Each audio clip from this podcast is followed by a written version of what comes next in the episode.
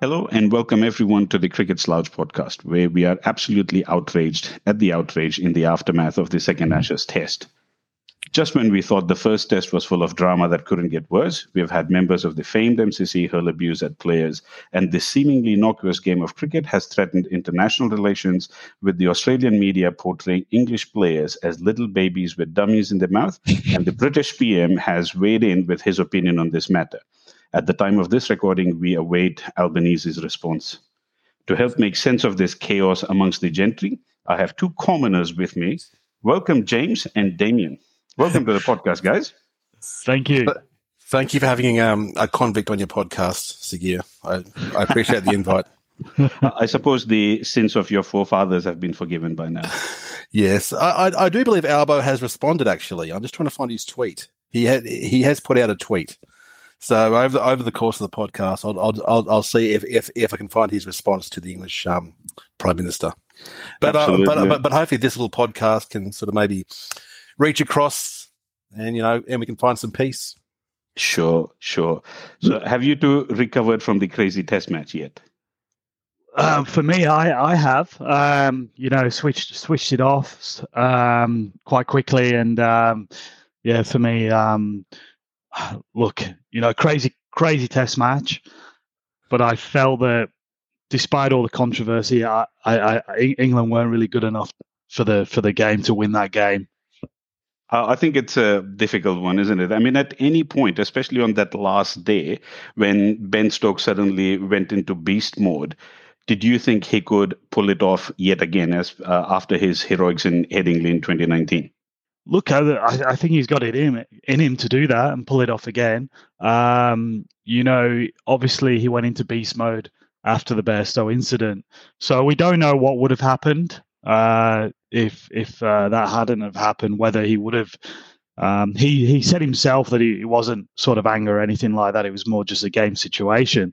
The, they were you know down into the tail and he had to go for it, uh, which is another interesting thing about Bazball as well. In that um, Stokes seems to be the only player that actually is playing the situation, not just uh, not just going out and slogging. So it's it's interesting that he he's the one that ad- adapts his game and uh, yeah doesn't just uh, throw throw the bat around. That's for a different matter, though. you know, you know when people say that there's things only certain players can do, and Mm. You know, there were things players like Viv Richards did and Brian Lara did. And, uh, you know, say, for example, Tendulkar at one stage, and then KP pulling up a few outrageous innings. Stokes is that kind of a player. And I don't want to take his heroics away from him, but I do wonder whether Australian tactics of continuously bowling short, especially on a pitch which wasn't really threatening enough, you know, might have had some role to play in how he went about his game. And you know, he, he's a strong man. He he is good at range hitting, and when the ball is in his arc where he can swing freely, you know, he's going to hit it without any fear whatsoever. And I just wondered how long would it have taken the Australian bowlers to realize there's three sticks poking out of that ground over there where this batman, eh, batsman is. Let's see if we can target those three sticks. And you know, after what three or four dismissals, eventually with the last pair, the first ball that Mitch Starc bowled at the stumps that that got that uh, last wicket. I think it was Josh Tongue that he got out, wasn't it? Yeah, that's correct. Yeah. Now, while all of this drama was going on, I thought I'd rather sleep early because I just couldn't handle that tension at all. But you know, I couldn't sleep. So I was just continuously checking the score and the updates of what was happening. And for a time, I thought, you know, maybe I need to call an out of hours GP or something and get some blood pressure tablets. Uh, it was that, it was that intense. Uh, Damien, were you following the game or did you yeah, go off to I bed? think I sent you a text which I thought Mitch Starc wanted the game over by lunch, regardless of, of, of the result you know, certainly I think, you know, the way, you know, the, the way Stokes was batting, it's a shame really that it's gone the way it has because we should we should actually be, be talking about his innings and and all of this is sort of overshadowed. You know, really what what a great knock he actually did play, and the fact that he almost he almost took the game to Australia, and it's just it, it is such a shame. And you know, it's bravely batted. You know, um, so yeah. Look, I I went to bed, and then I got up the next morning and, and looked at my phone and, and just went what. And really, from then on in, it just it just hasn't stopped. Really, um, all of it. And and I just I just you know, it is such a shame it has got to this. But I uh, but but it does make in, interesting dialogue. It, it, makes great cricket and um, great drama. The fact that you know it has got so much coverage now. In my 30 years of watching cricket on TV, reading about it, I have never seen that reaction from the MCC members and the general public at Lords. It was loud, it was boisterous, it was in your face. I have not known Lords to be like that. James, do you ever recall seeing anything like this at Lords? No, never. Uh, and it's, in particular, the behaviour and the carry on in the in the in the long room that's um, unheard of. I mean, you might you might get like a People's Day on the fifth day, uh, you get a bit more of a football crowd coming in, but not not like to this extent. Um, and yeah, the, just the amount of bad blood that was being shown out there, uh, well, is quite surprising. You know, this isn't Old Trafford or Headingley. This was Lords. Exactly. Now, you know, it just goes to show that the rivalry is still well and truly alive. And, you know, if you keep on having games like this, Test cricket is not going to die anytime soon, is it? No, absolutely not. You know, yeah. this this just uh, increases our rivalry and the talking points and all of that. And although you know we're all going to be stuck on the the, the one issue, uh, there there is so much to cover really in this particular Test match. Yeah, I'm glad you mentioned that because you know, unfortunately, our recording after the first Ashes Test match, you know, went missing and uh, then there were chunks that were lost into the ether so i couldn't post that up. But we did talk about how a lot of the discussion in the first test match uh, so, sort of revolved around England's premature declaration, but it overall took away from the fact that England did not play as well as Australia did. And it looks like in this game comes down to similar issues that where England, where do you think England lost this match? L- let me put that question mm. to you first, and then I'll get Damien's view on that before I chip in. Well, look, I mean, from day one, I was really disappointed with the way they came out, where the way England came out and bowled on that first morning in in those conditions. Um, you know, they, they, they were really the ball wasn't doing much. Uh, no pace, um, no intensity. Uh, lots of smiling and joking and carrying on with the batsman. Uh, in fact, that I think the batsmen were out waiting for the bowlers to come out. It, it, it just was way too relaxed, um, and it was not what you expected. You thought, you know, this is a game they've got to win. They've they they've got the perfect conditions and and they just wasted them. Uh, you know, they bowled. I'm not saying they bowled terribly that morning, but Josh Tongue was the only one who really caused any problems. He got it to move around and dart about a bit. Uh, but Anderson looked uh, innocuous yet again. Um, Stuart Broad bowled some nice deliveries, but um, you know he wasn't didn't have much luck.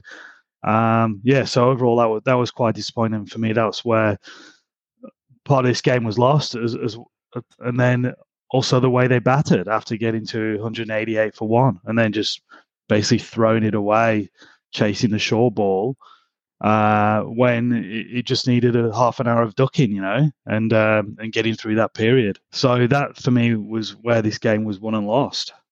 Damien, do you have a different take on this? It's a shame that once again, you know, Bairstow, but the first session of the first test, I, I saw a cricketer pick up a, a, an, an um, all protester and, yes.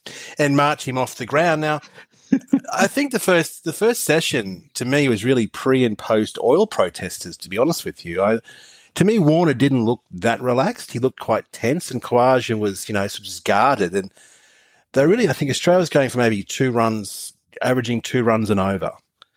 And then you had was it three protesters with orange paint or orange smoke jump onto the ground. And now that I've I've seen a bit of YouTube. I, I do believe this is maybe common in, in English sport where they've disrupted snooker tournaments and, or you know, so I'm assuming that the English cricketers might have known that they were possibly going to target the pitch, with the mm-hmm. with the smoke and the paint, and that's maybe why Bairstow and Co jumped where Warner and Khawaja didn't.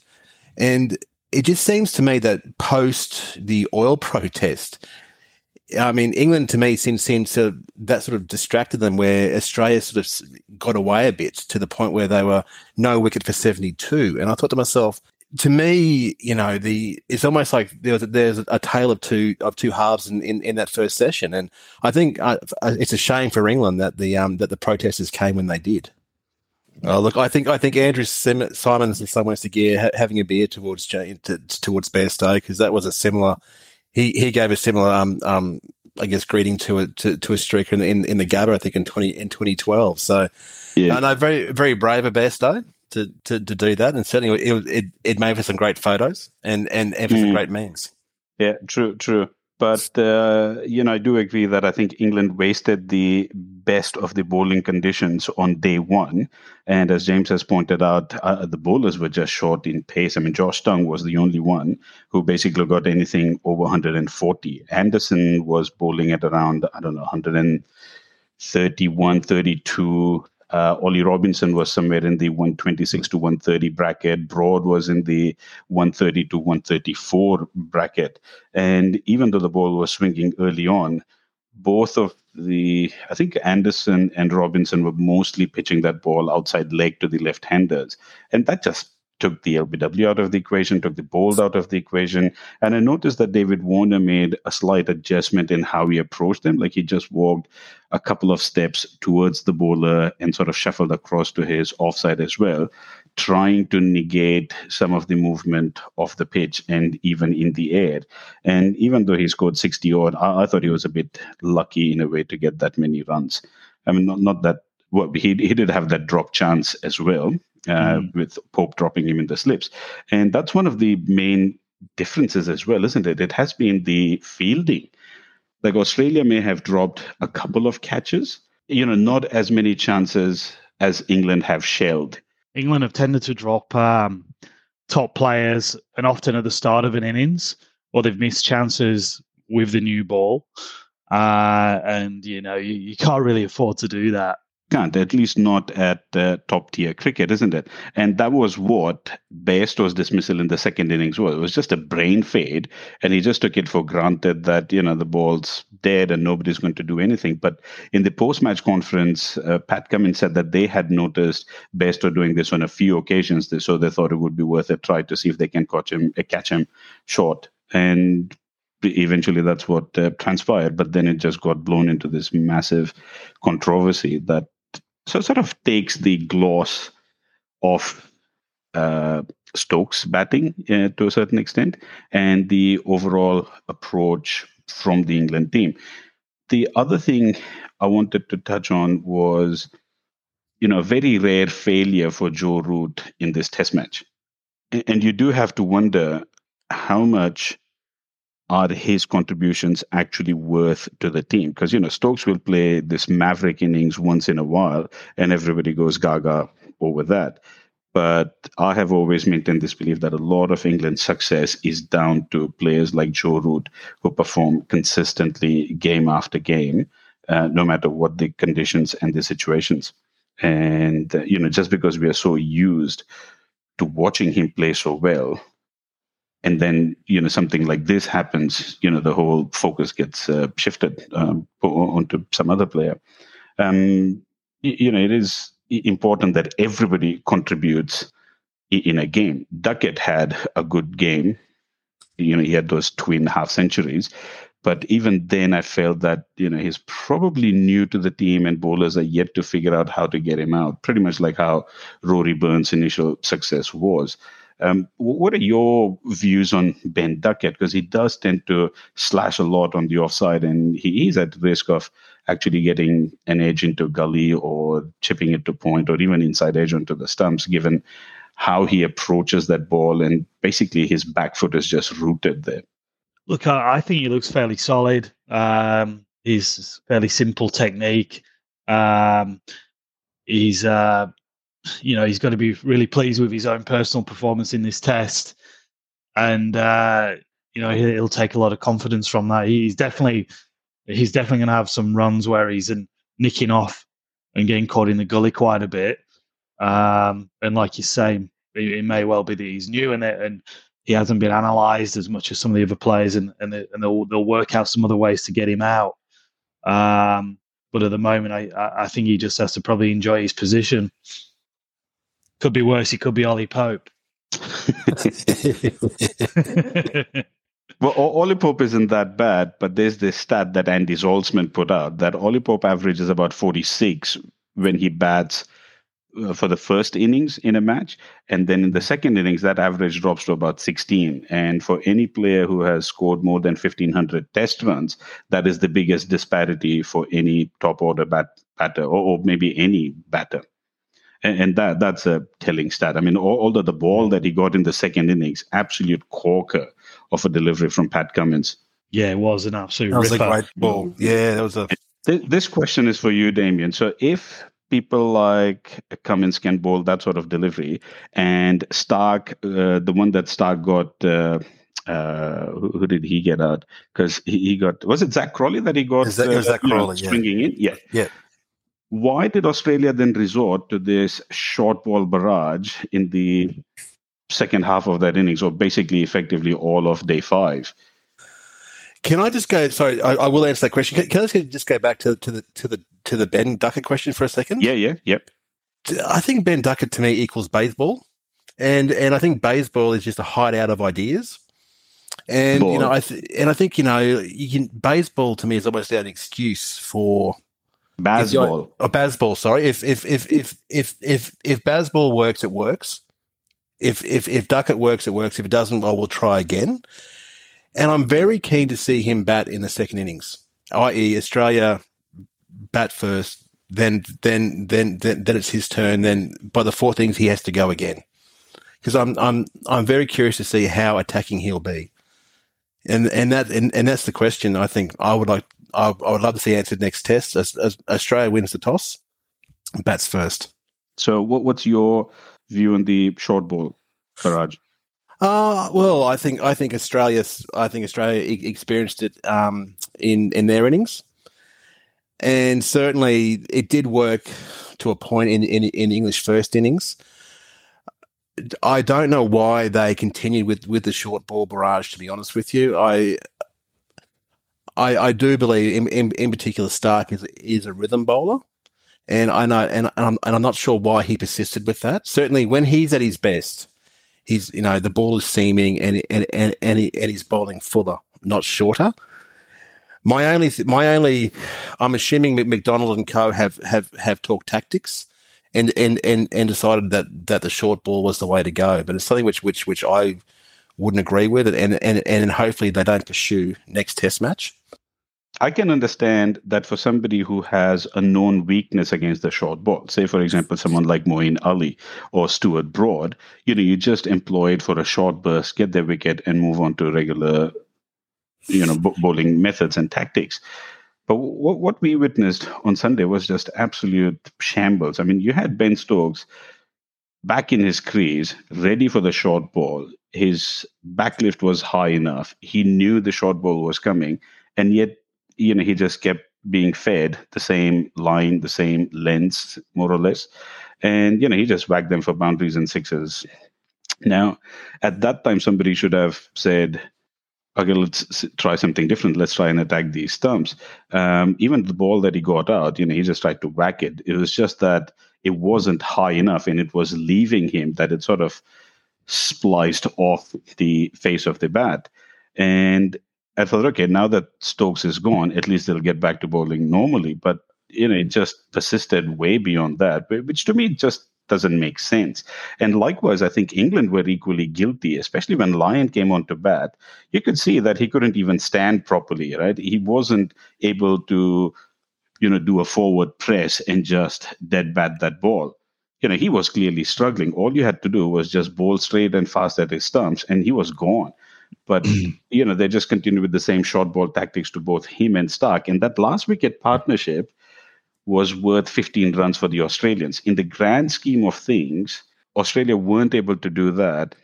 The target was more within England's grasp even after Stokes departed, and perhaps they would have approached it differently.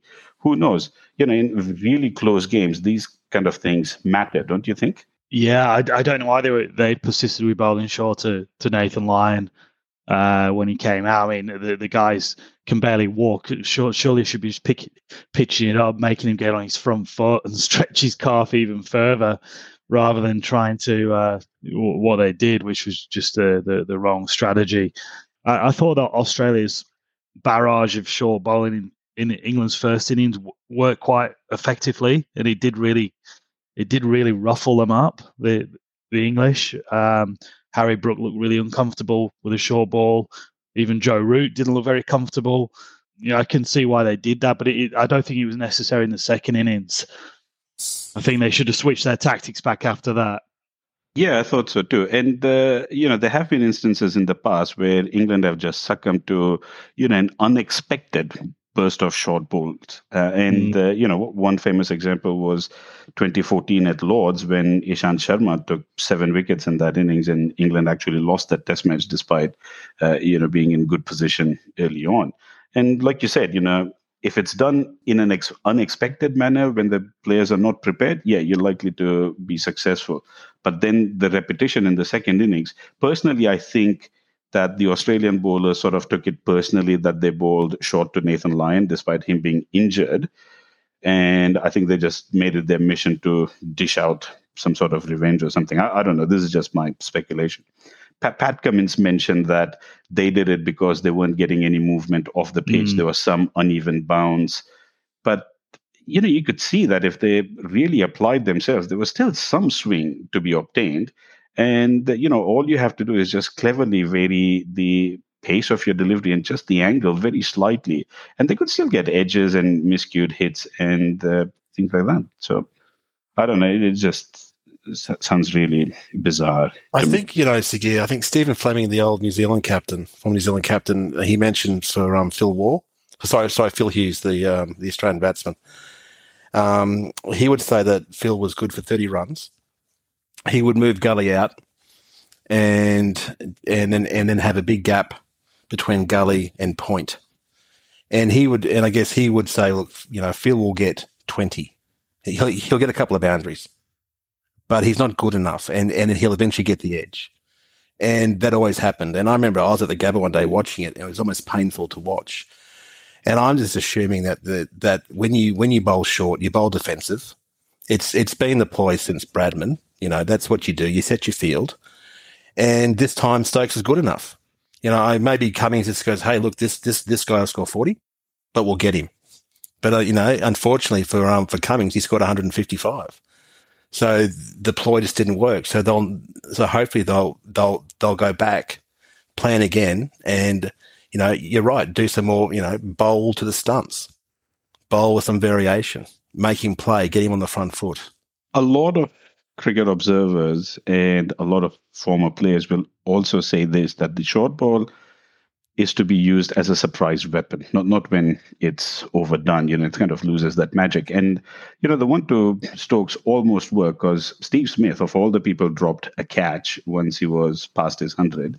But even before he got to his hundred, I think there were two balls that just just made it over the fence where the fielder was. Mm. And I think that partly comes down to Ben Stokes' power. If yes. maybe it was Broad or Anderson, it probably would have ended up a catch rather than go for a six. So, you know, these little, little things do make a little bit of a difference too.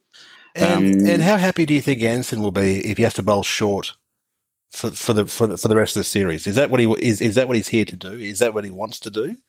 You know, probably I, not you know, bowling short actually takes a lot out yes. of a bowler physically, especially when you have to do it over after over, three, four balls every over, bend your back.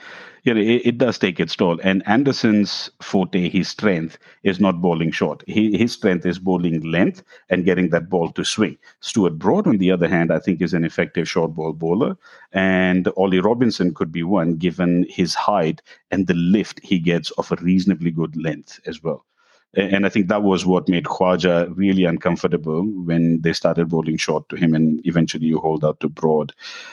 And I think some of the anger around Gary Lyon, Nathan Lyon, sorry, was the fact that I think was it Kevin Pietersen and uh, Isa Guha, and I think a few of the commentators made mention that he was out there to get a substitute, so he was hoping to get hit. And I know that that, that drew a, a response from Nathan. I think mm. after, after that game, and I actually did go back because I just wanted to because Phil Hughes passed away in 2014, and I just I just want and there was a Shield game between New South Wales and South Australia, and in that side um, of, of, the two Shield teams, there was Warner, Starc, Lyon, Hazlewood was rested. He was he was to make his debut against India in a month. Pat Cummins was injured, and in South Australia we had Travis Head playing. So you so you had five six players who were there on the ground that day that that saw it. And then, and then, I, so I'm assuming there there might have been a, a bit of anger in, in the second innings directed towards England post that as well. There were two occasions where Stuart Broad got hit really badly, and Anderson got hit really badly mm. once.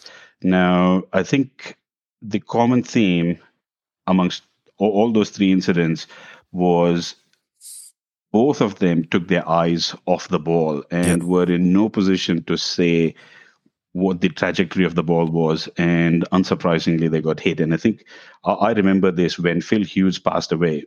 You know, we had this conversation, this discussion that one of the main reasons that Phil Hughes kept getting hit or got hit in the first place was because a lot of players, when they come through junior ranks now, because they are used to wearing helmets and they are aware that they have this protection, the technique in which they handle yes. short balls is deficient and it's far more easier for them to take their ball uh, eyes off the short ball rather than it is to sort of weave and duck or mm. get into position early and use their bat to play a pull shot or a hook shot and I think that's what we saw with Stuart Broad as well. He just completely took his eyes off the ball and just got hit absolutely in a nasty way.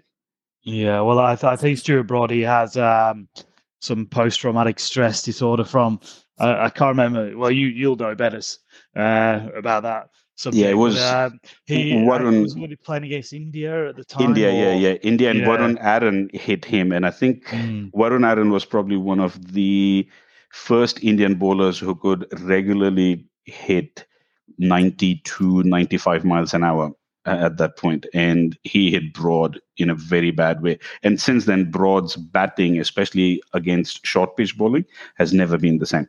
Yeah, because remember when Broad actually first came on the scene, he was he was pretty much an all rounder.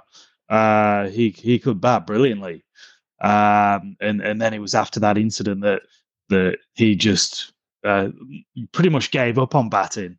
Uh, yeah. and he was just happy to go and have a, a swing after that.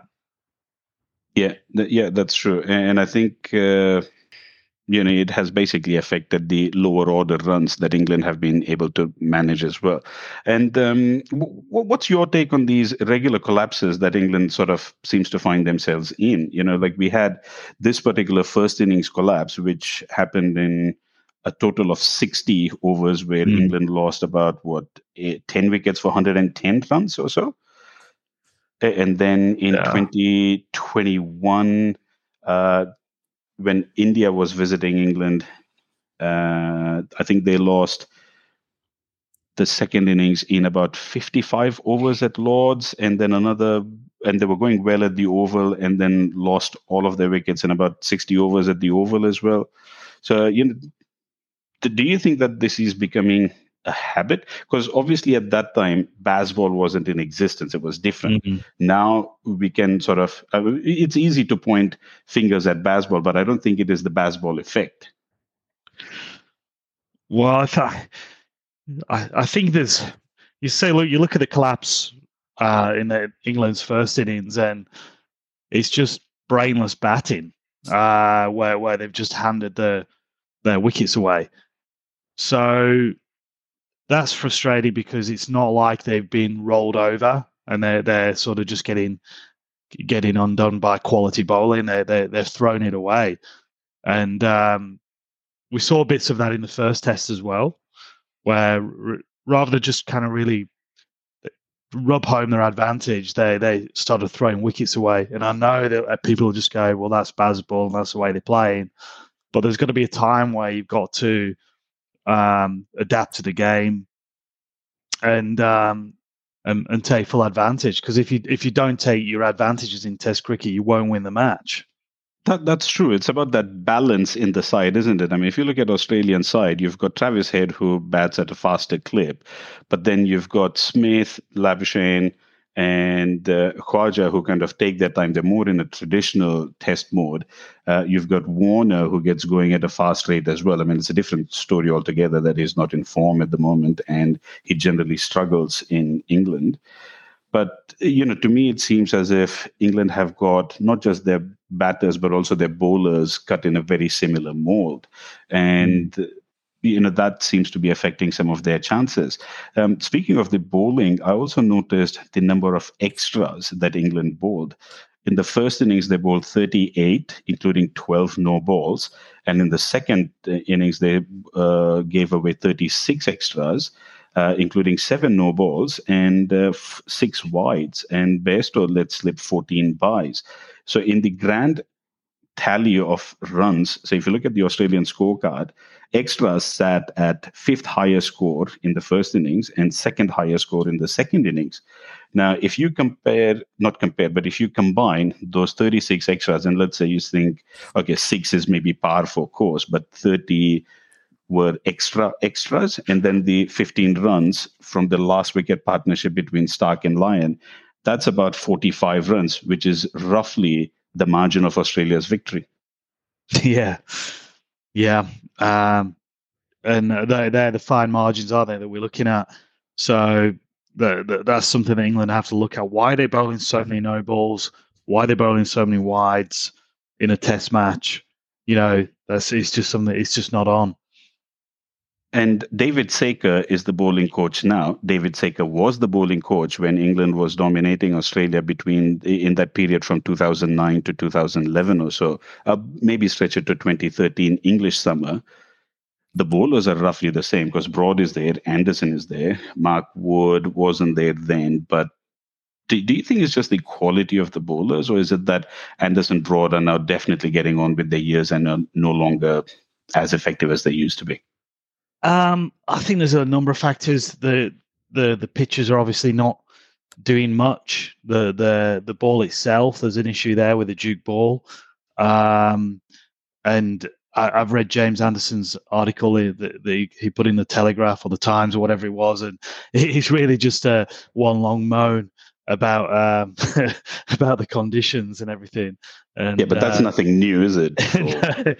but he, he, his his his article last week was fairly similar as well, and that, that was one long moan. So the the comment section is is very much as to well, maybe it's time to to retire, you know.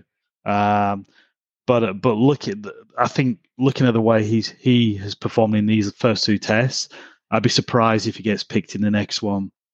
Uh, I, I, really think they'll they'll bring in Wood, so somebody's got to go, and um, I, I think James will miss out next time round.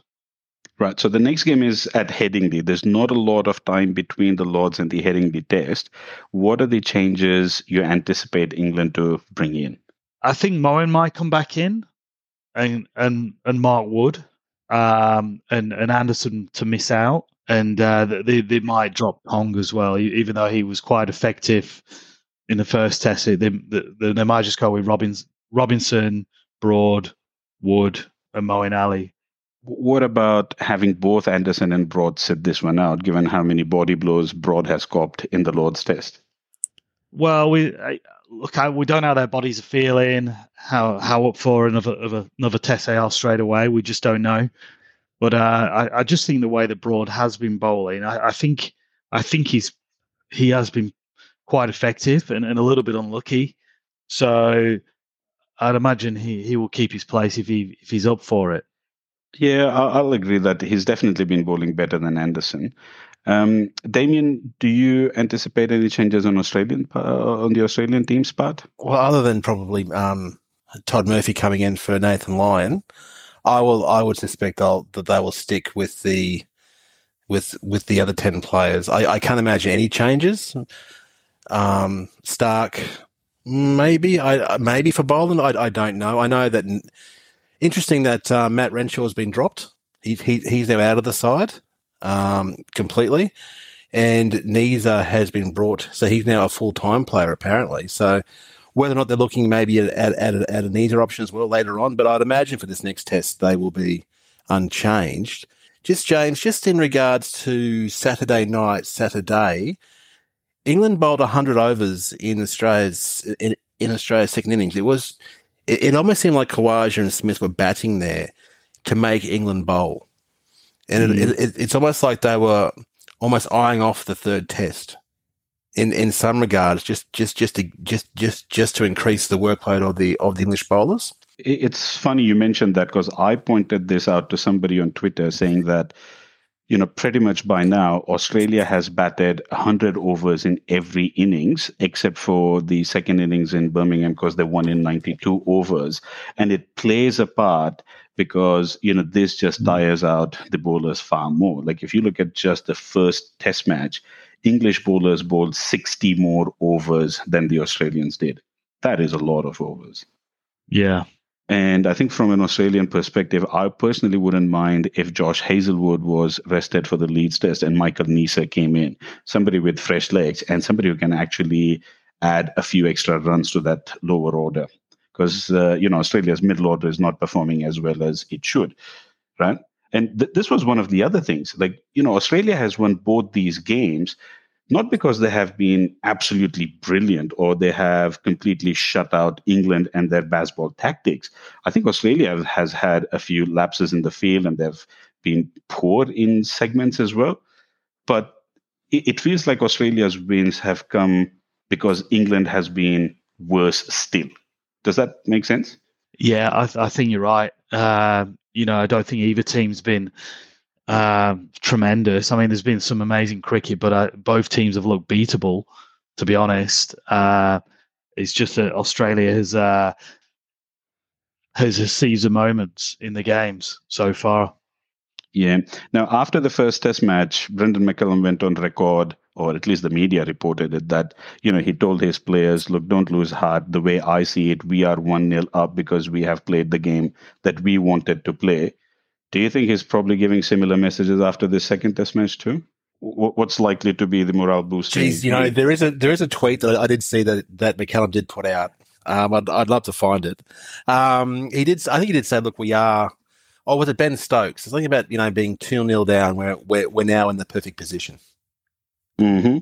Which is that? Which I guess is, is that siege mentality now, isn't it? That it's it's it's us again yeah. in the world. So you know, it's it's all that you know psychological warfare happening again. But yeah, I. I I think I think Brendan might be under, under under under a bit of pressure. I think I think you know this this next test will probably really decide what happens. I think so. Um, it'll be fascinating. It definitely will be. Um, you know, there were these predictions made by uh, what's his name, uh, Crawley as well, that we'll win the second test match by 150 runs. And I think he's probably learned a lesson not to make claims, outlandish claims, until you know you actually have got a few results in the bag. Well, exactly. I mean, Craw- Crawley's uh, he should probably just concentrate on getting a few runs, um, you know, rather than sort of mouthing off. Yeah, because his dismissal well, in the second innings, he got an absolutely blistering ball. There's not much he could have done about that. But in the first innings, he went what down, caught behind leg side. He had no business doing that. If he had played from his normal batting position, you know, he might have even have let it go or just tucked it for a single or something. But because he was advancing down and sort of had to reach out, it just got that little edge, isn't it? Yeah, yeah, he flicked it. He did. He he didn't need to play at it. What What's the general pitch conditions like at Headingley? Does it seem much? I know it sort of swings over there a lot. I, I think the ground has changed a lot. Uh, certainly from you know my day when I when I lived in the UK, uh, and you'd regularly watch teams get rolled over at Headingley uh, and see some shocking sort of balls where they kept low and uneven bounce and things. So I, I think it's I think it's much flatter than that now um, and, and, and generally a good scoring ground. Um, so I think it'd be a bit more even paced as well. Uh, so I, I, think it, I think there'll be quite a lot of runs scored. Any particular predictions? I think I think all of my predictions have been completely wrong so far. So well, you're probably not the only one, so don't feel bad about it. Uh look, um, you know, I, it's very hard to predict, but I'll I'll go for England pulling one back in this next match. Damien. Well, I'm glad you lost the last uh, podcast because um, because I can. I'm pretty sure that I predicted an, England win in the second test, but um, yes, I, can, I can I can quote history and say no, I, I, was I was going for Australia. Right. Oh look, I really don't know to be honest with you. It's um it's Thursday, isn't it? Is, is the first day? Thursday, yes. It's a, it's a, it's a quick turnaround. Mm. Yeah, oh, it's going to be. It's so dependent. Uh, to me, it's once again, it's the toss, it's the pitch conditions, um, bowling first, batting first. I'll toss a coin in respect to Kevin Pietersen. his prediction of a 5-0 test whitewash has gone. Uh, Isha Guha had, went went three two, I think she said. So just for Isha, I'll go for an England win for now, to just just just to keep her um, predictions up up up to speed. Right. Okay. Uh, so far, I think I have been two for two maybe it's time law of averages catches up with me and I might be wrong for the third test. But but I suspect Australia has the upper hand in the third test. I know a lot of people don't like talk of momentum and things like that because you know there's no such thing as momentum in cricket, but I think psychologically it does affect players, and the loss of Lyon will be a big blow for Australia. But having seen what Todd Murphy did in India against players who are likely to play spin better in India as well. I think he's a good replacement for Australia at this stage. He may not be as experienced as Lyon. He can learn on the job. And maybe you could argue that that's perhaps the weakest link. But barring Joe Root and probably Stokes and Harry Brook, I don't see anyone in the English lineup playing spin as well as any other team has. So that, that would be a key issue over there. And then it, just boils down to whether they pick up Boland or Michael Neser and drop one of the current seamers.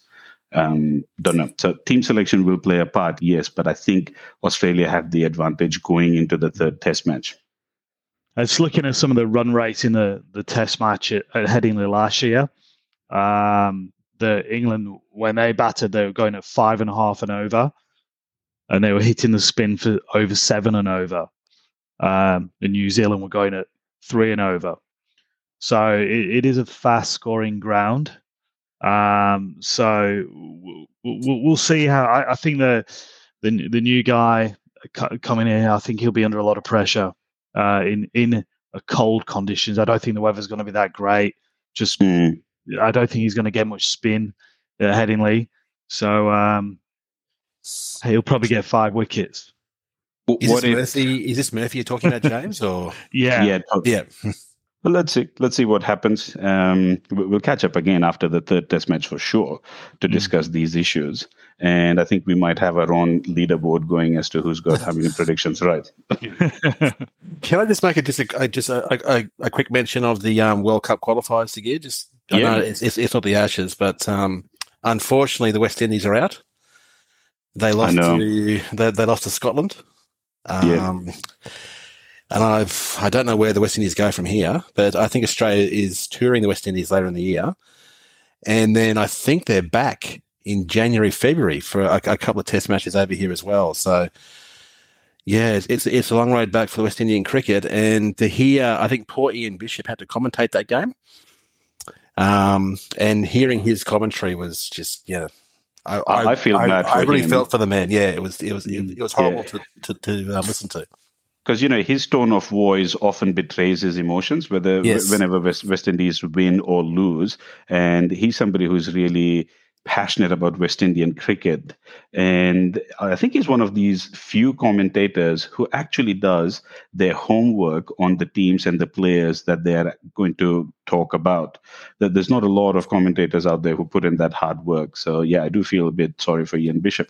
But even before Australia go to West Indies, India is starting their tour of West Indies next week with two test matches. So it'll be interesting to see how it goes. Um, as things stand, they have a very young management in place at the moment. So they've got Darren Sammy as their coach, who's only just started before this assignment. Uh, they've got a new CEO or director or whatever those positions are. So, you know, th- there is some degree of optimism within West Indian fans that things can still improve uh, it, it, all depends upon how much they invest in that. And uh, when I say invest, it's not just the monetary investment, but also the improvement of infrastructure, access for fans to come and watch the games, the quality of the players, the selections, and importantly, I think they need to overcome the politics in the region itself, because you know West Indies cricket is a very unique entity in world sport uh, that you know it sort of encompasses a lot of governments and countries to form this one unified team for the region.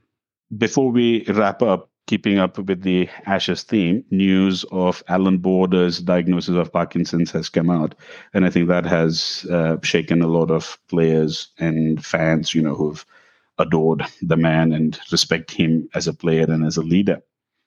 So we wish Alan Border well in his uh, journey and hope you know he stays well for a long time to come. And here, here. And, and just very quickly, Sagir, I was just on the American Whittleboard Major League rules. Mm-hmm. And um, I do propose a change to the um, MCC rules about catches. And this is in regards yeah. to we haven't really touched on, on, on Mitch Starc's catch, but this is the American Whittleboard Major League definition of a catch. If the ball is fi- finally and firmly held by any fielder – even though juggling or held by another fielder before it touches the ground, it is deemed a fair catch.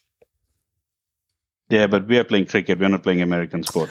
I agree, but that to me is a very objective rule, and um, I think there's. Uh, I'm looking at some of the MCC rules now because I was trying to. I even googled the spirit of cricket, which is mm-hmm. which is mm-hmm. like which is like reading the Bible, um, for for the MCC rules, and it's very, it's just very subjective. And uh, I think I think you know now that I've been sort of been introduced to you know baseball and basketball, there's some very objective rules, and I I, I, I just do wonder if we cannot learn something from our American cousins. Oh, we could, we could, and I think one of the first things cricket needs to do is simplify the wording of the laws. Yes. You know, if you have ever read that blue book, you know, the one that actually has the written laws in it, it is such a convoluted language. It takes me at least three to four readings of some of these laws to actually understand what they're including or excluding. And is there any reference to a previous law or a section of the same law that they've mentioned mm. four hmm. paragraphs earlier? It is so confusing at times. Yeah. Well, it, yeah, and it probably leads on to the the, the Bairstow incident. Um, you know, I've watched several replays of it from different angles and things, and I've, I've kind of chopped and changed my own opinion on it mm. a few times. And and then when you read the actual laws um, as to when the ball is alive and, and things like that, yeah, then yeah. You, you you can see why it's really such a grey area. And because I've, I've, I've got the rule here, twenty point two. Mm. Whether the ball is, is is finally settled or not is a matter for the umpire to decide. That's exactly. Mm. and the but but then if I go to American baseball, this yeah. is their version of a dead ball. If a player or official is hit by a pitch, if an obstruction occurs, if an interference occurs, if a balk, which is a which is a fake throw, or the ball is hit out of play, or the ball is caught that I, you know, I, that that to me seems very finite. Where the, the rule twenty point two and, and the MCC just seems a matter of. So I can see why people get get confused. No, I understand, and like I said, you know, uh, the the wording of the laws needs to be simplified. But when the MCC decide to do that, that that's a different yeah, issue exactly, altogether. Yeah and I think this is what makes cricket a very unique sport. You know, it's not like tennis, it's not like football, it's not like uh, baseball or basketball or volleyball, where everything is really cut out as black and white. You know, cricket has a lot of gray areas, and sometimes you know there's a lot of controversies that creep in, which which I think add to the charm of the game.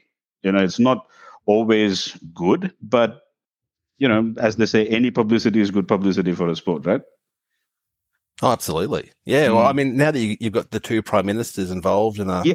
submarine deal, which could be in jeopardy, you know, we, we might be going back to France for our submarines now. I, I, I, I, I don't know. You know, like this is this is this is how far it's got. So, um, no, it's yeah. it's it's good banter, but I do mm. I do I just I do wish that the wording could be a bit more clear. Clear. Yeah, look, I, I hear you, but you know, these are the laws that have stayed around, there have been some changes and revisions based on whether people are taking unfair advantage of a law. You know, say for example, uh, Pollard, and you know his deliberate short running just so that he can get back on strike because he's technically he's scoring a run and still being on strike. So, you know, the MCC technical committee changed the wording of that law and banned this sort of thing. So, you know, evolution in cricket has always been very gradual, and I think it's always been proportionate to the misuse of the law. So you know when things like this happen, you know we'll see what, what they do. So well, I, I can see there being some sort of change to the wording, um, particularly if, if this does now lead to uh, wicket keepers increasingly just throwing the ball back of the stumps. Uh, yeah. You know, and it, and it just becoming a nuisance in the game. Yeah, because it'll just so, waste time. Exactly, it just becomes a waste of time, and it's intimidating, yeah. and it's it's just uh, you know, you know, but so that I, I do think something does need to change on that. And yeah. when when you looked at the, that, I sort of watched a side angle of it, and the, the umpire at square leg. Um, once the ball had gone through, he actually did motion to sort of move away, and he wasn't watching when the when the bails were knocked off. So you could sort of say from that side of it, then he he in his mind he's considered the the ball to be dead because he's no longer watching the play. Um, and so, so I, I think that just adds to this whole grey area with it with that rule. Um, and also, what if the the wicketkeeper catches it, throws it to the first slip, and the first slip just throws the stumps down? You know, like that, that would it, be an attempted run out, I suppose, because yeah. it's not the keeper hitting it. Yeah. So, so that, that section of the law is clear. Now, I'll put my mm-hmm. umpire's hat on and I'll say this that the umpire motioning to move and things like that, you know, that is poor umpiring. And the reason international umpires get away with it is because there's a third umpire sitting above them, so that if these two Muppets on the ground miss anything, they know that the TV umpire is going to look at the evidence and there is you know video evidence of the incident from 10 or 14 different angles. And that is why these guys don't pay attention which is why we had a problem with bowlers bowling no balls that were not called out on a number of occasions and vice versa. This is why you know you will see that the umpire is scribbling down in his notebook okay such and such thing happened rather than actually watching what's gone. If you look at umpires in club games or even junior leagues, anything below first class where technology is not there, most umpires will stand their ground and wait for the bowlers and umpire to call over before the movement occurs. So that's just poor umpiring at that level. Mm-hmm. And it's partly because there's a third umpire sitting who can just look at TV replays and adjudicate on that. Yeah. Yeah, that's a good point. Um, what if it's the middle of the over? It's not the it's not it's not the the final ball of the over. You know, yeah, so the ball is pull. still yeah, the ball is still live until the umpires deem that okay now there's no further action here and this mm. ball is dead. So there are times, and I remember this one particular game. I'm just not sure whether it was a T20 game or a test match, but it was an international game where one of the keepers, you know how sometimes keepers stay close to the stumps and then the batter tries a sweep shot. They don't overbalance but obviously you're not going to stay in your crouch position forever. At some stage you're likely mm. to adjust your foot to stand up or move around and the keeper then used that little window to flick the bails off. But because it took a good two or three seconds for the keeper to do that, the umpire decided, look, that ball was dead. You were just waiting for something to happen. Yeah. And yeah. the batsman wasn't attempting a run. Uh, he wasn't attempting a move. He wasn't overbalanced or lost his control. You just waited. I mean, you can't just wait for eternity. So, you know, it depends on when the umpires do that. And this is why you need umpires who pay attention, both at the square leg and the bowler's end. Yeah, well, that's a really good point. So that's just my view on it from first-hand experience. I think just to keep it light, Sagir, I was reading an article by Gideon Haigh about this. A cricket writer. What, what, what did Gideon well, say? he just mentioned that in 1882, uh, W.G. Grace, I think the English captain, ran out Australian batsman Sammy Jones in the exact same manner for wandering out of his crease um, under the you know, misapprehension that the ball was dead. And W.G. Grace just said, Look, I had to teach the man a lesson. And uh, Sammy said, I learnt my lesson and I never did it again. and that was 1882. So, you well, know, and, and that's, that's really a big part of it. We Paul played amateur cricket and everything. And um, I've never been run out this in the way that Jonny Bairstow has been run out. Okay. Uh, yeah. I, I, I, I, wouldn't wander down the crease just like that. Although he did scratch his, his back foot back, so I will give him that. That was a bit of a signal, but still, uh, you know, you watch the ball into the umpire into the wicketkeeper's hands, and then you kind of decide whether the wicketkeeper's playing on, basically. Uh, yeah. so that's just really common sense. Yeah. And see, a, a, lot of players make these sort of mistakes, isn't it? I mean, a very mm. common one, uh, which a lot of uh, top tier players have been guilty of, is while they're running to the other end, they're so relaxed that they often don't ground their bat before it crosses the crease. It's sort of overhanging in the air. So, and they get run out. I mean, technically in a way it's it's a lapse on the batsman's part and i think this was similar to what Bairstow went through. Like he just assumed that you know this ball has sailed above my head, the keeper will collect it and just check it around. So he just tapped his foot inside the crease, but you know that does not really mean anything. Now, if he had looked at the keeper and said, oh, "Look, I'm I'm going to have a little walk," you know, off it goes. And there are many controversial incidents. And let, us not forget, McCullum himself has been involved in two. Once he ran out Muralidharan when Muralidharan went to congratulate Sangakkara after completing 100. And the other incident was uh, with Paul Collingwood, a similar short ball. Collingwood then sort of strayed out of his crease. McCullum was the keeper. He then ran him out or stumped him. Uh, only for Daniel Vettori to later withdraw that appeal. So, you know, McCullum can't sit on his high horse over here.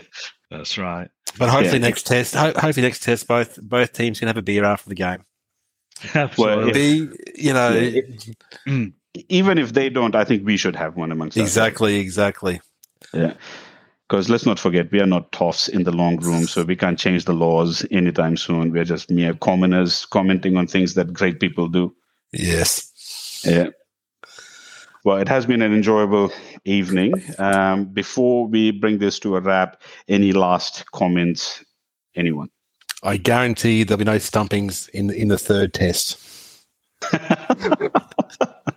Look out! Let, us hope, hope for let's hope for a, a, pitch where there's a bit in it for the bowlers, and we get to see uh, a bit of a bit of swing and seam, uh, and and and the batsman sort of um, on the back foot, not not literally, but um, met- metaphorically, I suppose. I think it's yeah. good to have cricket just just come back, the actual play, be, exactly be, be, the talking point again, and yeah, exactly, and, and and and not get to a point where you know there's a national, you know, conversation, big, big national scandal, yeah, scandal, and you know we can talk about Stokes' hundred and Carey, you know, you know Lyons coming out, and you know just just just had that conversation. Yeah, yeah, amen to that. Amen. Well, thank I'll, you so much. No, thank you. And uh, let's catch up again after the first that test match is done, and let's see w- what the rest of the series holds for us. You know, okay. I, I, don't, I, I, don't, want to prematurely say something, but I'll save it for the next time we catch up. Actually, um, um, it'll be a very different podcast depending on this result. Yeah, yeah. All right, all good. No worries. Thanks, thanks. All right. Thanks, guys. Evening, guys. Thank, Thank you. you. love